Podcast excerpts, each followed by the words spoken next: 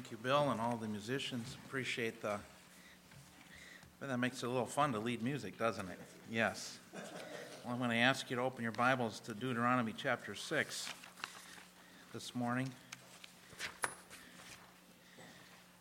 Most of you have heard my ongoing uh, complaints about having to get bifocals. I finally broke down this last week and got them. Actually, this was my second pair because the first pair was faulty, I'm sure.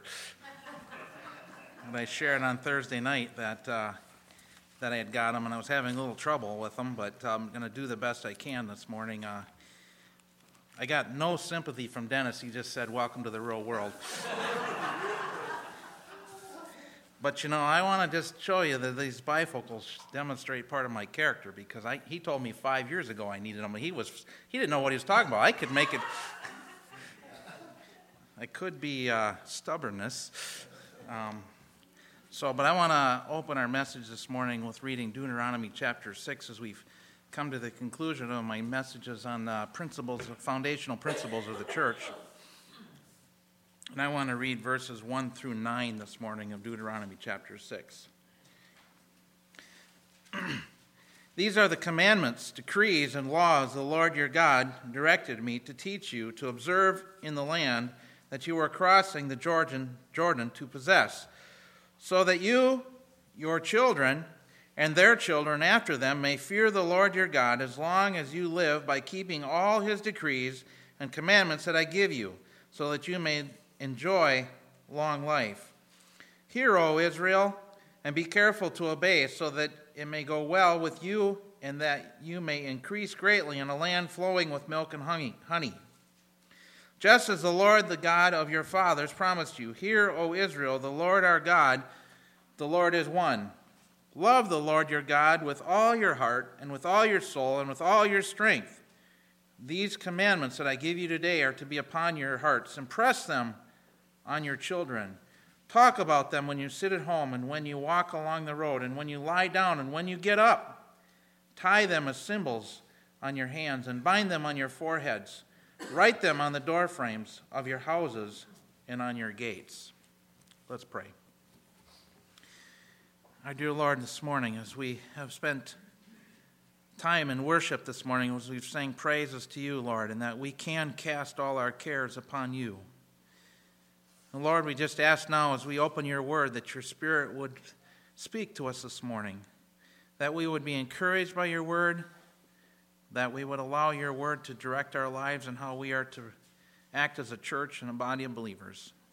In Christ's name, amen. Well, as we've gone through what I, and I would not say this is all inclusive, but I would say these are very key principles or foundational principles of what our church, I would hope our church would stand for. That, first of all, that Jesus Christ would be the head of the church that it wouldn't be a man is what so often the temptation is that people want to look to a man to be the head of the church but it needs to be jesus christ himself. That's what the scripture teaches is that jesus is the head of the church and that the church should be directed by jesus christ as the head. Second of all that we would be a church that would be founded in the word of god.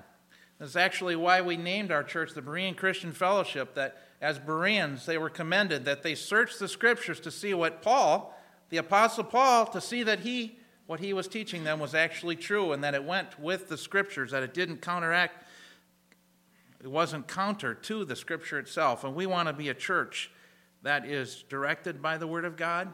And you'll hear me say many, many times, well, what does the Word of God say? When people come to me with questions, I always want to say the answer is, what does the Word of God say?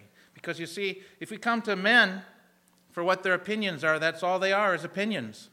But we want something that's sound, and that is the Word of God. Unfortunately, today we live in a world that's strayed from the Word of God, and people are tossed about.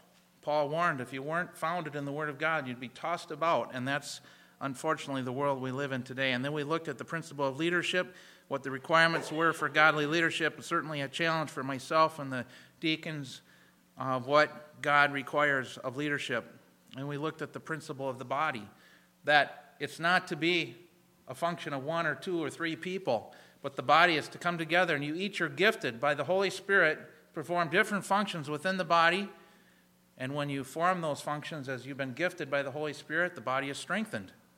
And when you do not, when you sit it out, the body is weak and ineffective because you are meant to play a part. It's a, a church is a team game. There's no I in church. It's a team game, it's an effort that's to be put forth by all. And I believe that's from the youngest up to the oldest. If you're a believer, you know, there's a temptation to say, well, I'm a child. Maybe I don't have that big of a role. I can say if you put your faith in Jesus Christ and you're indwelled by the Holy Spirit, you're gifted to serve in some way within the church. You might say, well, I'm retired, I'm old. Well, guess what? You still have a role. If you're here, and I've told many people as they've gotten older, if you're still here, God has a purpose for you. You know that? If you're still here, God has a purpose because God holds your life in His very hands. And He will take you when your purpose is completed. Then I looked at the aspect that we must be a church that looks for the return of Jesus Christ. We spoke about that, sang about that this morning. We must look. I appreciate David's words that he brought to us this morning. We must never take our eyes off of eternity because it's that eye on eternity that keeps us living for Christ today. That knowledge that John tells us in John chapters 2 and 3, 1 John chapters 2 and 3, that is that when we're looking for that glorious appearing of our Lord and Savior, that we will purify ourselves and we will live holy lives. Because if you understand that at any moment you can be in the presence of your Lord and Savior, it drives you forward, it encourages you. And we want to be like the early church that just even when Paul and Peter were still there preaching, they were preaching that Jesus Christ could return at any time, and we want to be that kind of church that's excited about that. We want. Then I looked at the aspect of finances within the church. We want to be a church that reflects biblical and godly principles, both within the church and within our lives, related to finances.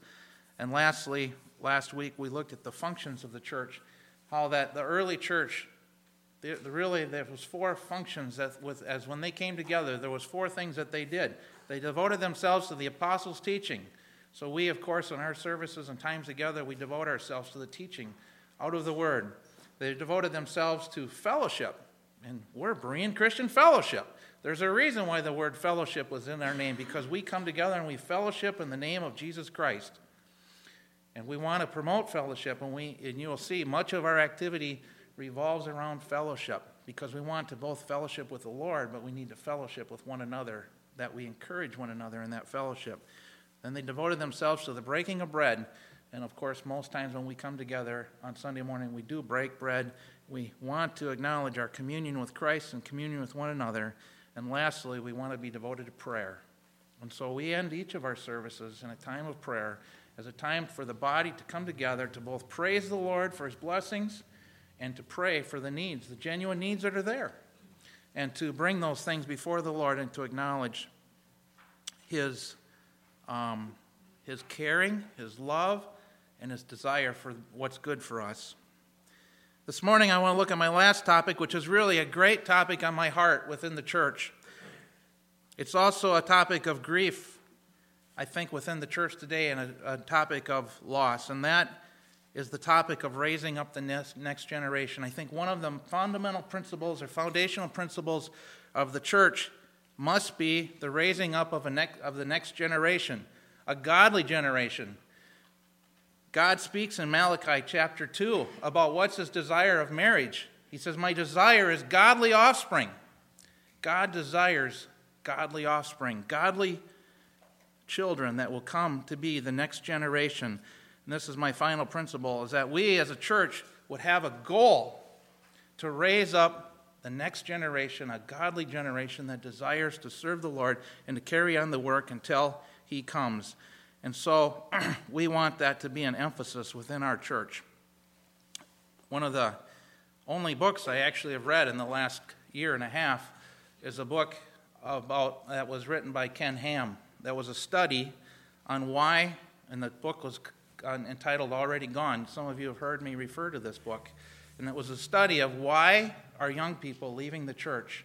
You know, about two thirds of the, the young people growing up in the evangelical church, by the time they're in their 20s, no longer attend church and have nothing to do with it. And many of them completely have turned their back on the church and want to have nothing to do with it.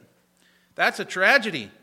A tragedy that we have, you know, David spoke about wanting to witness to our neighbors that are lost, and I I'm fully, fully agree with him.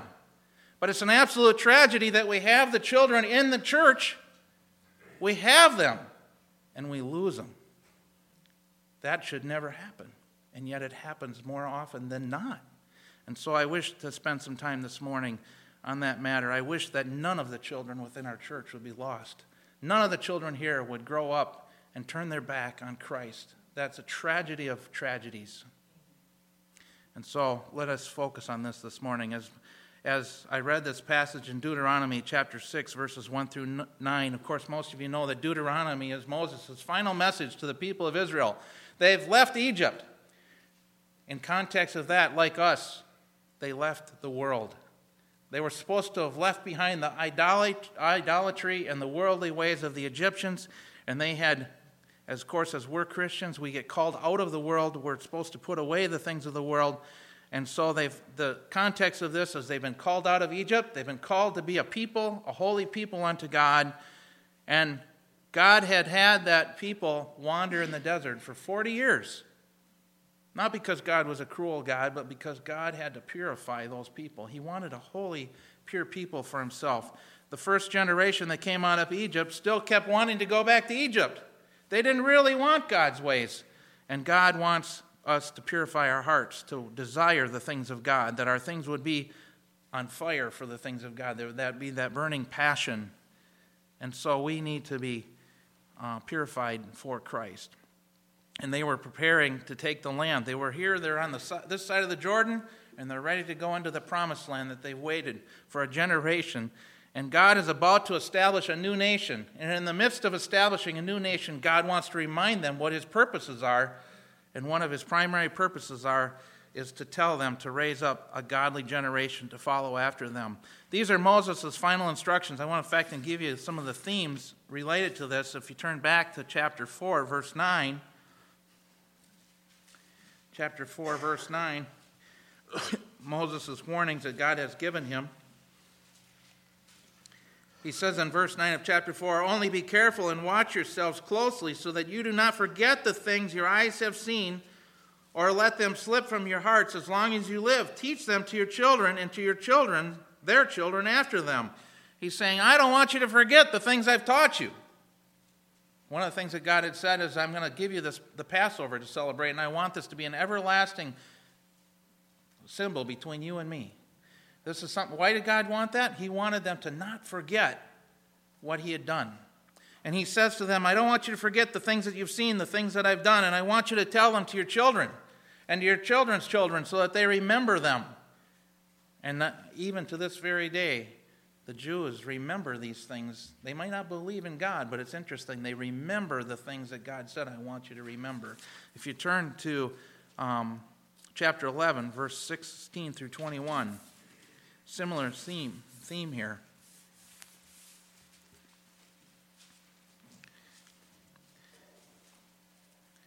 Chapter 11, verse 16 through 21, he says, Be careful, or you will be enticed to turn away and worship other gods and bow down to them. Then the Lord's anger will burn against you, and you will, he will shut the heavens so that it will not rain on the, and the ground will yield no produce and you will soon perish from the good land the Lord is giving you. So he warns them to be careful. Verse 18 Fix these words of mine in your hearts and minds, tie them as symbols on your hands, and bind them on your foreheads. Teach them to your children, talking about them when you sit at home and when you walk along the road, and when you lie down and when you get up. Write them on the doorframes of your house and on your gates, so that your days and the days of your children may be in the land may be many in the land the Lord swore to give your forefathers, as many as the days that the heavens are above the earth. So that's the theme that Moses is giving. Now turn back to chapter 6 and let's go through a few of these verses. Chapter 6 is verses 1 and 2. First of all, Moses says to the people, He says, These are the commands, decrees, and laws the Lord your God directed me to teach you to observe in the land that you are crossing the Jordan to possess First of all, he says, I'm giving you the commands, the decrees, the laws. And I want to teach you. God is telling me to teach these things to you so that you will observe them, that you will so, so you will obey them. So that what? That they will it'll go well with you. And he says these, these are to be applied to you and to your children and to their children's children, and of course, by implication, the generations that are to follow. And if that you will apply these things, that it will go well, for, well with you. Turn to Psalm 103. This is one of God's themes throughout Scripture. 103, verses 17 and 18.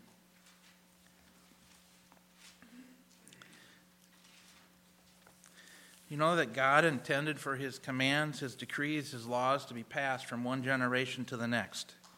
Verse 17 of Psalm 103 says, But from everlasting to everlasting the Lord's love is with those who fear him, and his righteousness with their children's children, with those who keep his covenant and remember, remember to obey his precepts. And then just a New Testament example, turn to 2 Timothy chapter 1. Example of there, God's righteousness is to be passed on to your children and your children's children. 2 Timothy chapter 1.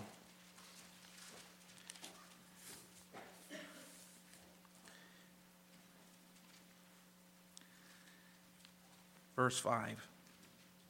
Paul speaking uh, or writing to Timothy, and he's encouraging Timothy, and he says in verse 5, he says, I have been reminded of your sincere faith, which first lived in your grandmother Lois and in your mother Eunice, and I am persuaded now lives in you also. Of course, one of the great first pastors, teachers within the church was Timothy, and Paul says that that faith was first seen in your grandmother. And then it was seen in your mother, and now I am persuaded that it is also in you that this faith is passed on from generation to generation. I can tell you for myself, it is such a blessing to look back. I've shared with you. I can trace back five generations in my family back of those that believed before me. And it's exciting. It was exciting for me as a young boy, my grandma sharing her testimony with me of how when she was a young girl, the most exciting thing for her when she first accepted Christ was to run and tell her grandmother that she had accepted Christ because she knew her grandmother had been praying, praying for her salvation. My grandmother was a very godly influence in my life. What a blessing. And whether or not you're a first generation believer or you're a five generation believer, you can begin the process of passing that on to the next generation. But it doesn't happen by accident. It happens with purpose. There has to be a purpose to it. Turn back to Deuteronomy. Why does God desire this? He desires this because He desires it to go well. See, God knows His ways are better than our ways, that His ways are perfect. And He knows when we stray from His ways that things will not go well for us. God loves us and He desires that it will go well with us. The primary law is this in verses 5 and 6 and this really and much sums up how our relationship with, should be with God. In verse 5, Moses says this Love the Lord your God with all your heart, and with all your soul, and with all your strength. Now, when Jesus is asked in the New Testament, what's the greatest commandment? This is exactly what Jesus says Love the Lord your God with all your heart, and with all your soul, and all your strength. You know? You know what God what isn't said here? keep the Ten Commandments to get to heaven. That even here in Deuteronomy, when they've already been given the Ten Commandments, the first thing they've been told is to lo- the overriding thing is to love the Lord your God with all your heart and with all your soul and with all your strength. Let me tell you, that's all encompassing. Everything about you should be about loving the Lord. First and foremost today, that should be what your life is about loving God everything, all efforts that you put forth. I want to warn you to be careful of legalism. Man's temptation is to make rules and laws, and if we follow these things, that somehow we'll make ourselves right before God. But it's a matter of the heart, it's a matter of that loving God. When we love God, we desire to please God. These commands are not are to be on our hearts. And I want to say to you, as parents and as grandparents, first of all, this you cannot teach what you're not living. The all do as I say, not as I, as I do. Guess what? Kids will be the first ones to tell you that doesn't cut it. That doesn't cut it. You cannot teach what you're not living. Second of all, this is that children, of course, in Scripture are a test for church leadership. We see that, and I believe that is because children are a window into your home. You see, we can come and we can pretend to be one thing or another, but our kids reveal what's going on in the home.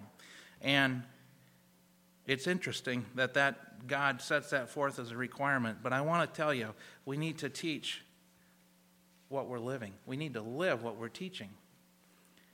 Because you know what, parents? You can't fool your kids. You cannot fool them.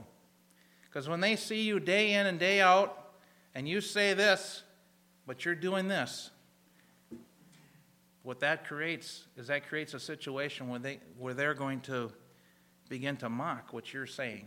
Because it, if it doesn't matter enough to you to live it, it won't matter to them either.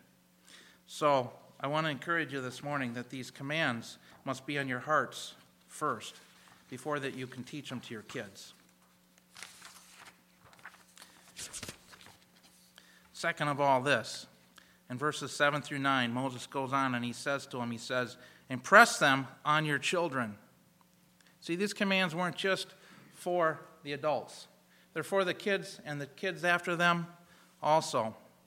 One of the things that you see within our church is that we stay together as families by and large. Is that there's an attitude in some churches that, well, the Bible stuff, that's for the grown ups. And we can have these stories over here for the kids. No, that all of what's in the scripture is for the, everyone. And what Moses says, impress them upon your children to teach them diligently, to literally to sharpen or to pierce, or I like this, to mark them. You're to mark these commandments upon your children's hearts. I think of, uh, you know, if you've seen the bookmarks where you can take and put the pages between there and you squeeze the handle and it leaves a permanent mark of a symbol or a seal within a book or a piece of paper. And that's what I think that picture of that impressing, impressing those commandments so that they're impressed upon your children's hearts, so that there's a permanent mark there. And then he goes on and he says you're supposed to talk about them. Talk about them when you sit at home and when you walk along the road and when you lie down and when you get up. Moses is saying that wherever you are, wherever you are, if you're at home, if you're away from home, if you're laying down in the evening, if you're getting up in the morning, talk about the things of the Lord. Talk about the things. Talk about these things. Talk about them like they're natural things that are part of your life. Oftentimes, I think people have trouble with that. You know, well, we talk about church things when we're in church. And when we're not in church, we don't talk about church things. But it should just be so comfortable for us as families to talk about the things of the way of the Lord. We should talk about these things wherever we are, all day long. It should be all encompassing of our lives. And then he goes on, he says, he says in verse 8, he says, Tie them on, as symbols on your hands and bind them on your foreheads. Write them on the doorframes of your houses and on your gates. Now, the Jews literally took this, they took this literally, literally, literally. How about that? They literally tied made little boxes that they would tie onto their wrists or onto their foreheads, and they would write, make tiny scrolls with the, the commandments of God, and they would put those scrolls in there. And, and I don't think that's at all what God was wanted them to do. I think Moses is, liter- is just te- speaking figuratively here. The commandments, the words of God, should be close at hand. They should be right at your hand. They should be right on your mind. When he says that they should be written on your door frames or written on the posts, the gate posts, they should be that close at hand. It should be so surrounding you at all times. They should be in plain sight. Not trying to impress somebody that, oh, I got this thing tied onto my wrist. And you still see today Orthodox Jews. They walk around with these little boxes strapped to the top of their head. What good does that do you? You can't read it. We don't need that, but we should have the Word of God encompassing us totally. As parents, though, Paul gives us some warnings. Let's turn to Ephesians chapter 4.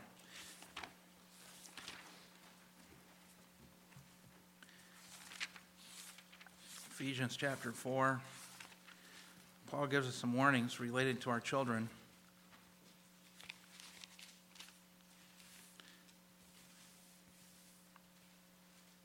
Hmm, excuse me, Ephesians 6, verse 4. It's those glasses again. Ephesians,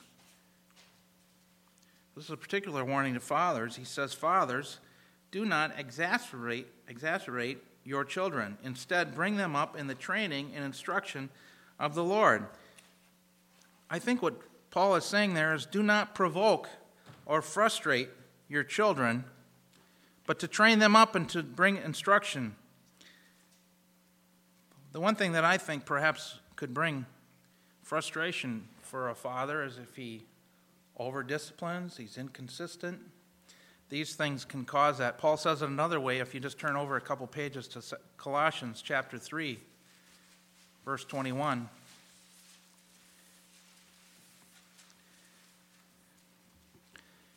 He says there, Fathers, do not embitter your children, or they will become discouraged.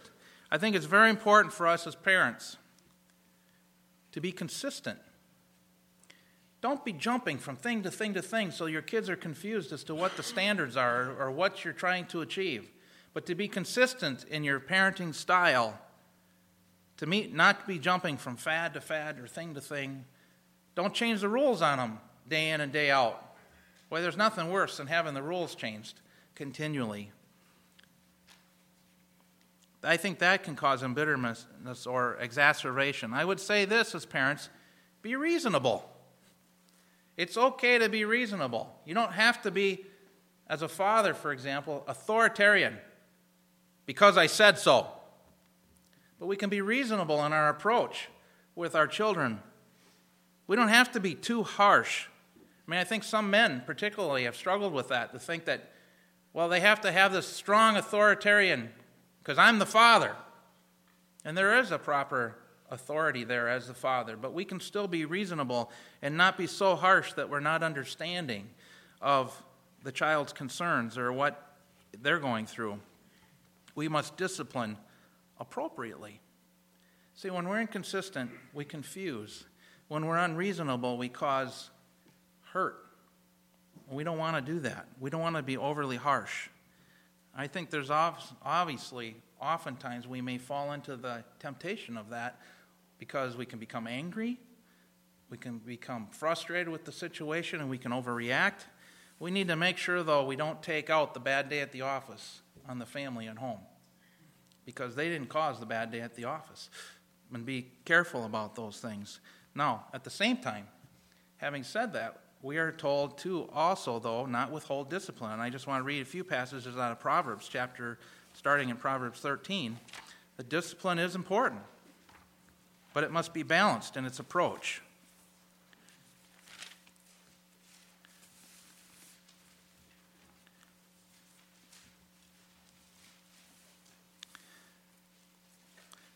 I'll just read a few passages that Solomon shared here. Proverbs 13, verse 24.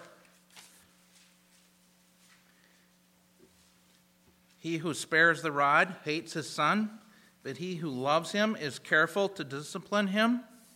Turning over to chapter 22.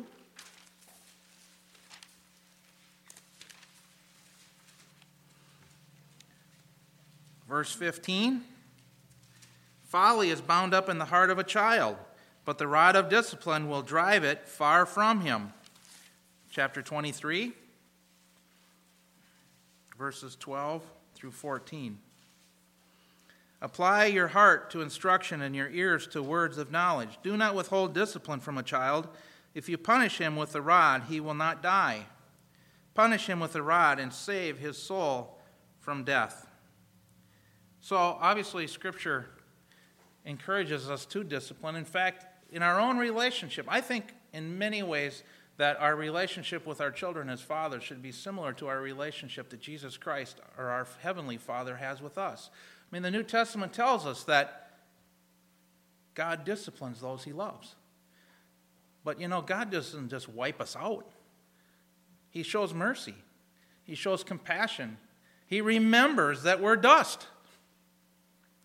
And we need to have that kind of a balance with our children to discipline when they're wrong when they go astray, when they show foolishness, we need to put them back on the right path, bring them right back to the right path. We need to not ignore the foolishness because I'll tell you this once a young person starts down that path of foolishness, it's real tempting to keep going down that path. It's up to the parent to direct and guide them back to, and sometimes that requires discipline. But we cannot become lazy in that. At the same time, we don't want to be so harsh that we discourage. And so there's a balance. We need to be prayerful about that. We need to be careful not to discipline in anger, but in love.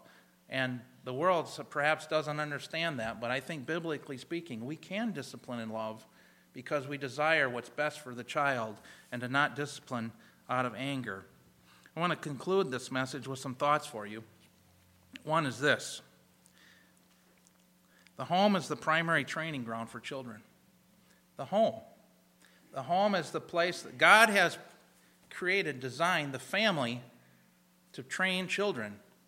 As I, as I quoted before out of Malachi chapter 2, God says his desire of marriage is that the marriage will provide godly offspring, and that God finds that to be a, the goal of marriage. So the home is the primary training ground for children. Second of all, this is the church itself is only an extension of the family not a substitute for the family. The attitude or the thought that, well, I'll bring my kids to church so that they'll learn, they'll get trained about God there, that will fail. That will absolutely fail. If you're not teaching your children about the things of God in the home, the church, by and large, cannot replace you. You cannot take a few hours a week and replace everything else that happens in the week and think that somehow, when I drop my kids off for Sunday school class, that that will fix them. It won't. It'll fail. It might make you feel good about yourself. It might think you're doing your job. But unfortunately or fortunately, God gave the responsibility to parents. And you can't shirk it. Because if you try to shirk it, it'll fail. You must take on that responsibility. But we, as a church, we must be an extension of the family, and there's nothing wrong with the church helping, accentuating, and helping strengthen the family. And so, as many of the kids here know, I'm not afraid to step in and exercise a little direction when it needs to be given. Because, and I, and I would say to you as, as adults here, uh, you have permission to do so. And if my kids need, and I'm not there, they need to be dealt with, go ahead. That's what wise adults, godly adults are supposed to do. Or to bring them to the parent and say, This is going on. You need to deal with this. That's okay. The church should help support and build up the family. One of the, this is another comment I have about our church that I really, really value is the age diversity of our church. We don't focus on just trying to acquire young people to our church or focus on just trying to acquire old people. Do you know what? That faith is multi generational. And there's a lot of blessing. Scripture actually honors older people. The world says, well, we don't have time for you. Oh, but throw your offering in the offering plate because you're the one supporting the church, but don't tell us what to do. But I appreciate the age diversity, and that has value. I want my children to grow up around older Christians because I want them to grow up in wisdom and faith and to see um, and benefit from life's experiences that other people can share. Most of our church functions, you'll see, are family centered. We don't start dividing up and sending you off in different groups and splitting up the family. Your children will learn to be adults by observing adults. I want the children in this church to grow up learning how to worship by watching adults worship. And I want them to learn about how to behave as Christians within the church and the body of Christ by observing adults and how they function. Training in godliness is the primary function of the home. Nothing else should get in the way of this even though I must say, unfortunately, there are many distractions in life. One note is there's a that I have experienced is grief of parents. You might think, well, I'll get to that. I'll get to that. But I can tell you there's great grief. Christian parents whose children have left the home and then they've left and walked away from the church. And you can't get that back. Life goes by so fast.